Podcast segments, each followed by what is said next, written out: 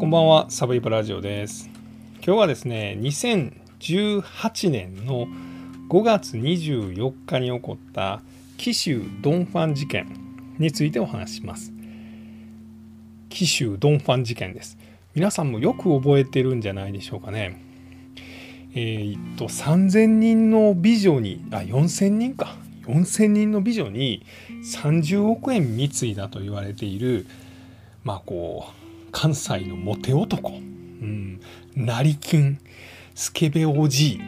いと言われた、えー野崎康介さんという、まあ、77歳の方。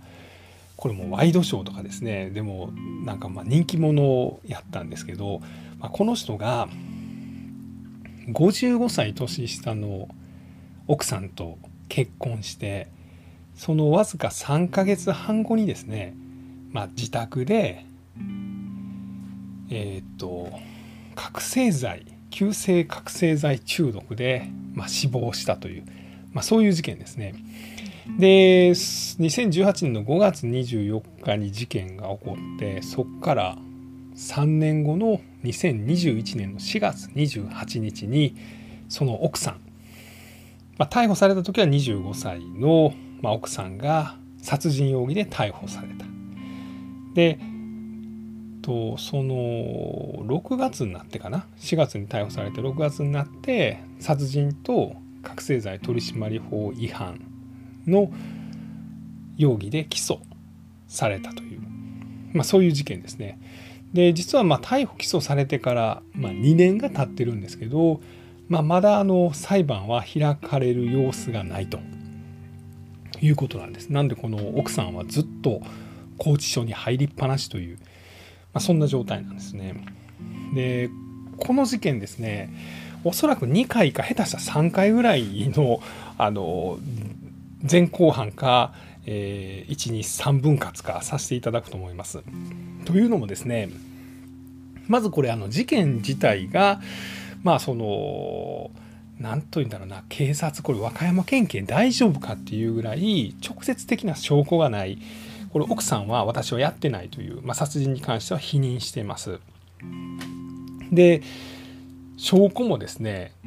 ほとんどないんですよね直接証拠と言われる自供とか目撃証言とか凶器とかそういうのが見つかってない。でこのままその状況証拠間接証拠だけで裁判できんのかというのがすごい疑われている事件です。でさらにですねこのドンファンはですね30億とも50億とも言われるような、まあ、遺産ですねがあるんですけども財産があったんですけどこれがどうなっていくのかというのもすごい注目されてまして、まあ、実はこれ事件が起こったのが5月でその後ですね8月ぐらいになってですねこのドンファンの遺言書が出てきたんですね。で私野崎康介は自分の遺産を田辺市に寄付すると、まあ、いうような遺言書を、まあ、元従業員の M さんという人が実はこれ社長から預かってたんですよというのを出してきました。で田辺市に寄付するんですよね。これあの事件が起こった現場が和歌山県田辺市でこの、まあ、野崎康介ことドンファンが、まあ、生まれ育ったのもこの田辺市なんですけど田辺市に自分の財産30億50億を全部寄付すると言ってるんですね。でまあもともと遺産狙い資産狙いで結婚したと見られる奥さんによって殺されたんじゃないかと言われている。でその奥さんがまあその相続するんじゃないかというふうにまあ言われていた。でそこで急にですね田辺市に全額寄付するという、まあ、遺言書が出てきた。またこの遺言書がですねむちゃくちゃ怪しいんですよね。でまたこの田辺市がですねこのめちゃくちゃ怪しい遺言書をもとに1億8,000万円の、まあ、市民税を使ってですねこのドンファンの、まあ、30億とも50億とも言われている遺産をゲットしようと今してるんですよね。なのでまあこの事件自体殺人事件自体が本当に起こったのかっていうのがすごい疑われている部分もあるしまあ怪しいけどちゃんと裁判ができんのかという不安視されている部分もある。さらにはこの遺産をですね誰がゲットするのか。でそこのこのお金に群がるいろんなこの人たちのまあこの様子みたいなのが、まあ、いろんな記事とかですねルポで出てるんで、まあ、それをちょっとまあいろいろ今回読んだんでですねまあちょっといくつかに分けてお話したいなと思っています。まずはあのこの紀州のドン・ファン事件がどのようにして起こったのかというのをまあ初回はお話していきたいなと思います。まあ、紀州のドン・ファンは知ってますよね。この人、えっと、亡くなった時77歳、喜寿でした。で、1941年に和歌山県の田辺。この和歌山県はあの分かりますかね。あの、圧巻ベベロを、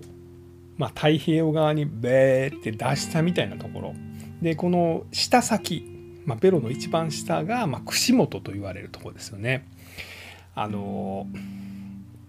太地町とかが近くでですね、まあ、クジラ漁とかイルカ漁がちょっとなんか問題視されたりするような場所太太地町やったかなでで串本があって、まあ、串本というとあれですよねあの台風の時にですねアナウンサーがあのビニール傘持って行ってですね、まあ、すごい風が来ていますっていうところなんですけどその串本のちょっと左側にあるのがこの田辺です。まあ、紀伊田辺とかいうふうに言われたりするんですけど、あの、白浜温泉とかのすぐ近くですよね。で、そこでこのドンファンは、7人兄弟の三男として生まれます。で、中学校出たらもう働きに出てですね、であの、まあ、くず鉄を集めて売ったりとか、まあ、そんなことをして、まあ、苦労人なんですけどもコンドームの訪問販売でまあ、こう富を築くんですよね。で、まあ、今から40年50年前ぐらい、まあ、コンドームっていうのは薬局でしか売ってなくてですねで当時まあベビーブームというふうに言われてて、まあこのまあ、第第2次ベビーブームに近いのかな。まあ、要はその家に4人も5人も6人も子供さんができていったらもう奥さんがとにかく大変でまあ、漁村とかですね農村ではあんま娯楽もないんでやっぱこの夫婦の営みというのが頻繁に行われる。ほんなら子供がどんどんできちゃう。で奥さん困ると。でもそのコンドームを薬局まで買いに行ったら、まあ、あそこの家は大阪やな。ほんまええわな。みたいなことを言われるのが恥ずかしい。だからそのためにですね私ドンファンがあなたのためにこのコンドームを持って今日はやってまいりました。奥さん旦那さんと週に何回やりはります？ん ?5 回？お盛んですね、まあ、みたいなことを言うたのかどうか知りませんけど、まあ、訪問販売でコンドームを売り歩いた。これがすごい売れたと、まあ、いうことでお金持ちになった。でまたそのお金をですね、まあ、貸金業、まあ、小口の融資ですよね、まあ、30万とか50万ぐらいのお金を、まあ、無担保で貸す。で当時はですねもう金利30%とか取れたんですよね。でこれによってまあさらにこう富を築いたドンファンは東京に進出しました、まあ、和歌山で稼いでそのお金を持って東京にやってきた。でまあティッシュにですね、まあ、30万50万ご家族会社内緒でお貸ししますと。まあ、いうようなティッシュを作ってですねこれをま新橋サラリーマンが集まる新橋とか、まあ、それこそ霞が関とかですね、まあ、この官僚、まエリート官僚が集うところで配り歩くんですよね。だからどうしてもですねその例えばちょっとギャンブルで使ってしまったとかまあ何かこうこの浮気でお金を使ってしまった。家族には内緒やけど30万50万借りたいという人が、まあ、たくさん借りに来た。で当時の法定金利マックス30%とかですよね。で最高の時20億ぐらい金貸してたそうで、まあ、それ計算するとですね、まあ、1日にもう金利だけでですねなんか100万とか200万とか入るぐらい儲かったということで最高の時は資産200億ぐらいこのドンファンは持っていたと言われています。でこれで巨大な富を、まあ、築きましてで、まあ、そのお金をですねとにかく女性に貢ぐ銀座のクラブに行ってですね、まあ、出会って隣に座っただけで5万とか10万渡す。でこの高級デートクラブという、まあ、このほんまに綺麗な人を紹介するようなそんなサービスもあるんですけど、まあ、そこで女性を紹介してもらって、まあ、ドンファンが好みなのは黒髪ロングで背の高いスタイルのいい女性が好きと。出会っただけでですね10万円渡す。で一緒にご飯食べに行くだけで30万円渡す。で、まあ、一緒にホテル行くだけで50万円渡す。朝まで一緒追って追ってくれてモーニングを食べたら100万渡す。口癖は「僕とセックスしませんか?」「僕と結婚しませんか?」「僕の財産をもらってください」みたいなことを言うてたそうです。でこれでまあ4,000人に30億を貢いだというまあそういうような華麗なる女性遍歴を作りました。でドン・ファンが僕らにとってその有名になったのが、まあ、とある事件があったんです。これが2016年かな？に当時ですね27歳ぐらいのめちゃくちゃ綺麗なモデルしかもこれあの外国人さんやったかもしれないですけどまあその人に6,000万円取られたおっさんがおると。で愛人に6,000万取られた75歳のおっさんそれ誰やということでワイドショーがこのドンファンを取材にですねわざわざこの和歌山の田辺までやってくるんですねカメラ持って。ほんでドンファンの家でコンコンコンコン「すいません野崎さんいらっしゃいますか?」ガチャって開けたドンファン。まあその捨ててこみたいなのを着てたんですよね。であのなんか愛人さんに6,000万取られたそうですけど本当ですかいやそうなんや。ほんまに困ったもんでまあよかったら見てやというので、まあ、宝石を盗まれたらどんな宝石ですかまあこんな宝石なんやけどって、まあ、家の中に宝石いっぱいあるわけですねお金も取られ,、ね、取られたんですか？そうやねん。もうお金もなこうやって置いとったら1,000万とか数千万が家に普通に無造作に置いている。なんかこう捨ててこ吐いたおっさんが大金持ち。これおもろいということで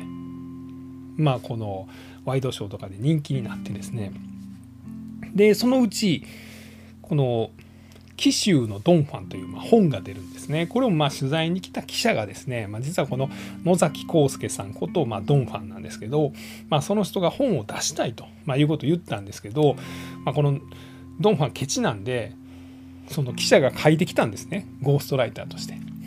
で、できましたよ。あの約束のお金払ってくださいって言ったら、いや、俺そんな言ってない、払わんって言って、この記者が怒ってですね、ほんなら勝手に出しますけども、なんかあんたのことええように書きませんよというので、もう面白おかしく書いて、紀州のドンファンという本を2016年の12月に講談社かなから出したんです。これが、なんか芸人とかですね、テレビでまた話題になって、で、このドンファンってどんなんやっていうので、さらにま人気になりました。で、このドンファンが2018年の2月に今度は55歳年下の美女と結婚したというのでまたワイドショーが騒いだ。でその3ヶ月半後に死んだんですね。で ごめんなさい。でまあそのドンファンこと野崎康介さんはですね、えー、2018年の5月24日に自宅で亡くなった状態で発見されました。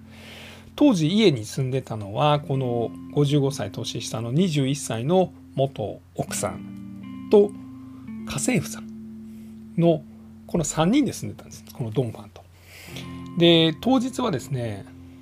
夕方の4時ぐらいに家政婦さんがあの晩ご飯でうどん作っときましたんで私ちょっとその行かなあかんとこあるんで行ってきますって言ってまあ出かけた。なんかこれ妹に会いに行ったかなんかなんですけどね家政婦さんは。でその晩ご飯を作っていったと。で晩ご飯うどんを作り置きするってまあどういうことやねんと思うんですけど、まあ、そうしてたらしいんですね。で奥さんと2人きりになった。でドンファンはもともともう夕方の6時7時に寝て夜中の1時2時に起きるみたいな、まあ、そういう生活をしてたんです。でその家政婦さんがまた帰ってきたのが夜の7時半。で、えー、この奥さんはその時ですねお風呂上がりで髪の毛を乾かしながらテレビを見てたと。で家政婦さんと奥さんが1階でテレビを見てた。で、えー、家政婦さんが奥さんに「あれあのドンファンさんはあ2階でも寝てる。あそうなんだ」って言って、まあ、10時ぐらいになりまして「じゃあ私そろそろ寝ます」と言って21歳の奥さんが2階ドンファンの寝室にトントントントントンと階段登って上がっていキャーと言って奥さんが降りてきた。大変ドンファンが倒れてる。で119番通報して、まあ、救急車がやってきた、まあ、救急隊員はもう死後硬直をし始めてたということなんですけど、まあ、亡くなったこの野崎さんことドンファンはドンファンこと野崎さんを見つけてですね、まあ、一応警察にも連絡した。で警察がですねん？なんか亡くなってますけど、うん、ちょっと外傷はない傷はないけれどもなんで亡くなったのかわからないんで一応司法解剖しますねと言って解剖したら胃の中からですねまあ致死率を超える覚醒剤が出てきた。でこれでワイドショーがうんなんか怪しいぞ奥さんが怪しいのかこの家政婦さんが怪しいのかみたいな話になってですねでそっから3年経ってこの奥さんを逮捕したと。で今さらに逮捕から2年経ってですね、まあ、事件から5年経ってるんですけど、まあ、まだ裁判は一切その予定が立っていないというまあざっくりそんな状況なんです。でまあドンファンはですねそのまあ、実は長らくワンちゃんを飼ってましてこれがあのイブちゃんというダックスフンドなんですけど、えー、このイブちゃんがですね、まあ、ドンファンが亡くなる数日前に亡くなってるんですね。数週間前かな。5月の8日とかだったと思うんですけど亡くなってるんです。でまあもう高齢のワンちゃんやったんでそのまあ多分寿命だろうというふうには言われてるんです、まあ、もしかしたらこれワンちゃんも殺されたんじゃないかっていうような説もあるんですけど。でこのワンちゃんの、まあ、お別れ会をするということで、まあ、その予定も決めてた。だからこの自分から死ぬと、まあ、いうことは、まあ、ありえないと、まあ、いうふうに言われてます。でこの奥さんとの関係もかなり特殊なんですよね、まあ、55歳離れてドン・ファン77歳で奥さんが21歳で毎月100万円あげるから結婚しよう。で結婚したらもちろん僕の遺産は君のものだよ。でさらにはモリジブの島を買ってあげるよとか、まあ、そんなことも言ってたそうです。まあ、このドンファンさんっていうのは、まあ、2回目にですね、まあ、人柄をゆっくりお話したいなと思ってるんですけどもう会った人にはですね、まあ、この名刺に1万円札を入れて渡すみたいな、まあ、そういう人やったんですよね。ですぐにお金をどんどん渡して結婚してくれということを言う。さらにはこの親とかですね女の人の親にもあってですねその親にも多額のお金を渡したりとかご馳走をしたりとか贈り物をしてですねまあ親にも結婚したいということを言うんです。でまあ普通の人やったらこれぐらいのタイミングでいやお金くれんのは嬉しいけどこんな70歳77歳のおじいさんと結婚するのはちょっとというので離れていくそうなんですけどまあでもですねこの21歳の奥さんはそれで結婚したと。でまあさらにですね毎月100万円もらってたと。で結婚したのはその事件が起こる2018年の2月なんですけどそこから実はもともと奥さん東京に住んでたんですが和歌山に全然来なかったんですね。で実は東京でモデルの仕事やってるからこのモデルの仕事を整理してから東京の部屋を引き払って私和歌山に行きますと、まあ、いうことを言ってたんですけど1ヶ月経っても2ヶ月経っても来おへん。でドン・ファンがついに怒ってですねまあそんなことをやんねやったらもう離婚しますと。まあ、いうことを言うたんですね。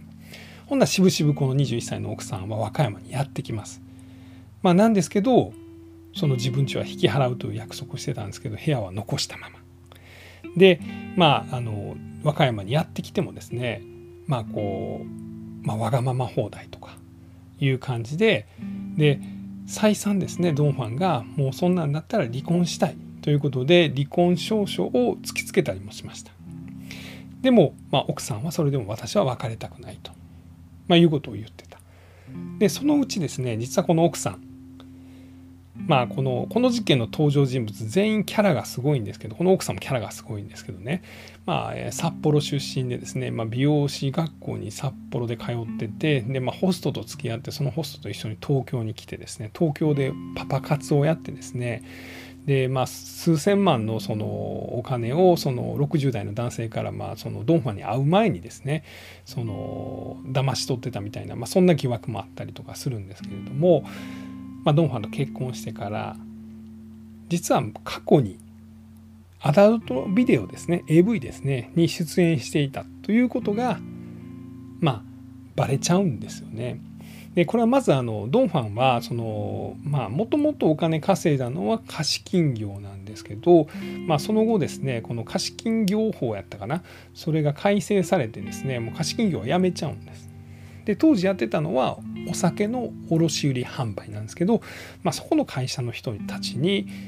まあ、実は新しい奥さん昔 AV で出たらしいでという噂が広まるんです。でこれがおそらくドンファンの耳に入っていたんじゃないかということを言われていてで、まあ、ドンファンはそのことで悩んでいたんじゃないかと。で仲のいい記者さんにそのことをまさに相談しようとしていたタイミングで、まあ、亡くなってしまったと。なので警察はどういうふうに疑っているかというと、まあ、おそらく離婚を迫られていた奥さんが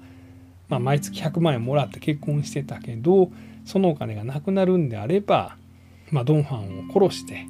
で遺産を自分のものにしようと。奥さんにはおそらくそういう疑いがかけられている。で致死量の麻薬をじゃあどうやって飲ましたのか。というと、まあ、おそらくカプセルのようなものに入れて。でこれ実はあの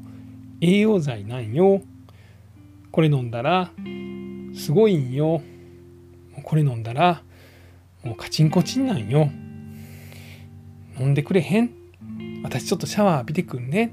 みたいなことを言ったそうですね。この奥さんね本当にスタイル良くてですね。もうなんかね本当にスタイルがいいんですよ。もう僕はあのまあ、取材のためにですねこの奥さんの,、まあ、あの出演していたあのアダルトビデオも拝見しました。本当にねすごいんですよ。もう何て言うんだろう。もう足もむちゃくちゃ長くて綺麗でで背中が綺麗でですねでその、まあ、ちょっとねこのぶっきらぼうな感じがあるんですけどあの、えー、どっちかというと、えー、M ですみたいなことを言ってでいやどう考えても顔見たら S やろみたいな感じするんですけどでまたこうなんだろうあのワンワンポーズっていうんですか？あの四つん這いになるとですねこの背中がむちゃくちゃ柔らかいんですよね。なんて言うんだろうこの背中からこのお尻のラインがすごい柔らかいんです。なんか、え、大丈夫？もう背中折れてない？え、っていうかもう、ひょう、ひょうみたいやん。ひょう、ひょうがおるやん、ひょうが。みたいな。なんかそんな感じなんですね。これ取材で見たんですけど、まあ、そういうようなすごい肉感的な人なんです。で、その肉感的な人にですよ、カプセル渡されて、これ栄養剤ね、これ飲んだらすごいんよ。私シャワー浴びてくるね。で、背中こんなに曲がんのよ。みたいなことされたらですね、ドンマンもね、よっしゃ飲むわ。っつって飲んで、早くシャワー出てけんかな。うんうんうん。みたいなことなってたんかなと僕は勝手に思いました。で、奥さんがそのシャワー浴びてる間にですね、ドンファンはそれ飲んじゃってですね、でそれがまあ致死量の麻薬ですよね。うーんってなってバタンと倒れた。で奥さんは何食わぬ顔でですね、まあ、そのドンファンがま倒れてるのを確認してでまた何食わぬ顔で1階に降りてきて、まあ、ドンファンの部屋は2階あったんですけどねでそこにま家政婦さんが帰ってきたと、まあ、そういうようなことを疑ってるんです。で実際この奥さんはですね、まあ、警察にも何回も取り調べを受けてます。で家政婦さんもまあ怪しまれててグルじゃないかみたいなことはあの警察には怪しまれてたみたいなんですけど、まあ、2人とも嘘発見器にかけられていたりとか、まあ、そんなんをされてるんですね。で警察が掴んでる証拠っていうのはおそらくその、まあ、ドンファンはその時ビールを飲んでたらしいんですけどこのビールの空き瓶からはこの麻薬は検出されてないんです。でなんか掃除機からですね覚醒剤が検出されたんじゃないかということを言われているというのが1点あと奥さんのスマホで、まあ、覚醒剤のことを調べてたという履歴があるというのと覚醒剤の密売人と接触したというようなことが、まあ、その警察はどうやら掴んでるんじゃないかあとは奥さんは取り調べではドンファンのいる2階には私上がってませんということを言ってるんですけどスマホの健康アプリみたいなんで見るとスマホの健康アプリってねあれなんか上がったり下がったりとかしたらそれも記録されるんですけどそれを見ると2階に上がってるみたいな、まあ、そんな情報があるそうです。でまあその辺のことを合わせてあの事件から3年後の2021年の4月になってですねこの奥さんをま逮捕したと、まあ、いうことなんです。で、まあ、ただですねやっぱこの直接証拠がないんですね。目撃証言がない。この家政婦さんもですねその現場を見てないというふうに言ってますしあとはこの奥さん自白してませんしあとですねその物的証拠みたいなのも、まあ、ドン・ファンのその胃の中からその麻薬の成分が出てきたということとあとはその掃除機の中から麻薬が発見されたというのとあとは奥さんがまあ麻薬を買ったんじゃないかというような証拠、まあ、この辺の間接証拠を固めていく作業になってくるんですけど、まあ、どうしても裁判っていうのは疑わしきは被告人の利益で利益にというような、まあ、大原則があるのでですねどう考えても奥さんが殺意を持って殺したということが立証できなかったら殺人罪では、まあ、裁判では無罪になってしまう、まあ、いうことなんです。これがかなり難しいと思います。というのもね例えば、まあ、麻薬と分かってて飲ましてもそれで死ぬかどうかっていうのが分からなければまあその殺人罪とは言えないんですよね。その、えーと、傷害致死とかいうふうになっちゃうんです。でまあこれちょっと後々ですね遺産の話はするんですけどドンファにはま30億とも50億ともいう遺産があるんですけど遺産っていうのはこれ殺人罪やったらえっ、ー、と遺産はゲットできないんですよ。相続できないんです。相続の権利がなくなるんです。でもこれが傷害致死とかであるとゲットできちゃうんですよ。なんでまあそのこの辺がその殺人罪としてですねちゃんとこの裁判で有罪にできる警察は自信があるんですか？検察はそんだけ証拠固めができてるんですか？というのがかなり疑われている。多分無理なんちゃうと。まあ、いうようなことを言われています。なんですけど今ですねこの奥さんはですね2021年の4月から、まあ、ずっと警察に逮捕されて拘置所に入れられて接見禁止、まあ、誰も会えない状態です。なんでその普通ねこんだけ長期間の交流だったら弁護士がですねその長期間交流するのはおかしいということで、まあ、保釈とかねそんなことをするんですけどちょっとそういう動きもないのでそれは不思議やなというふうには言われています。で和歌山県警はですねじゃあなんでですね、まあ、そんだけちょっとその証拠も緩いような証拠の状態で逮捕したのかっていうとこなんですけど、まあ、ここは一個言われてるのはその実はこの奥さんがですねなんかドバイに逃げようとしたしてたんじゃないかということがまあその言われてたんです。でこれがですねまあ、この事件いろんな記事が出てるんですけど、まあ、一番その詳しく取材されてるなと思われる記事があれ吉田さんやったと思うんですけど吉田隆さんかな、えー、そういう記者さんがいらっしゃってこの記者さんが実は「紀州のドンファン」という本を書いたゴーストライターなんですね。でもともとフライデーとかの記事書いてた人で、まあ、その2016年にですねその愛人に6,000万取られたっていう事件を取材したきっかけでドン・ファンと知り合って仲良くなって、まあ、400万で俺の自伝書けへんってドン・ファンに言われて書きますって言って書いて、まあ、ドン・ファンがやっぱ金払うの嫌やわっつって何なんすかそれだもうこっち勝手に出しますよっていうので紀州のドン・ファンを出した。それを書いた人なんですけど、まあ、この人がいろいろその事件のことを書いてるんですけれども、まあ、その人が言うにはですね実は2020年、まあ、あの奥さん逮捕の半年前ぐらいにこの吉田さんという記者さんに垂れ込みの電話があった。でこの垂れ込みの電話が「奥さんドバイに逃げますよ」「それ記事に書いてくれません」という垂れ込みの電話やった。でこの吉田さんっていう記者さんはですねそれをあのあれフライデーやったかな？に書いたんですね。でその記事が原因ででその逃げんのはおそらく春ぐらいじゃないかというような記事を書いたんで4月28日に警察がこの奥さんを羽田空港で逮捕したんです。なのでまさにまあ、ドバイに行こうとしていたタイミングに捕まえたんじゃないかなので和歌山県警は焦ってですねそのまだ証拠がちゃんと固まってないけど逮捕しちゃってるんじゃないかと、まあ、いうようなことを言われています。なかなかすごいですよね。でえっと何ていう拘置所やったかな？丸の内拘置所やったかな？和歌山のにずっといるみたいなんでまあちょっとそのそこからの情報がまだわからないんですけど、えー、和歌山地裁ではですねまだこの裁判が行われる様子はないです。普通殺人なんでその裁判員裁判なんでその和歌山地裁のホームページ見たらですねそのもし裁判の日程が決まってたらそれが出てるはずなんですけどまだ出てません。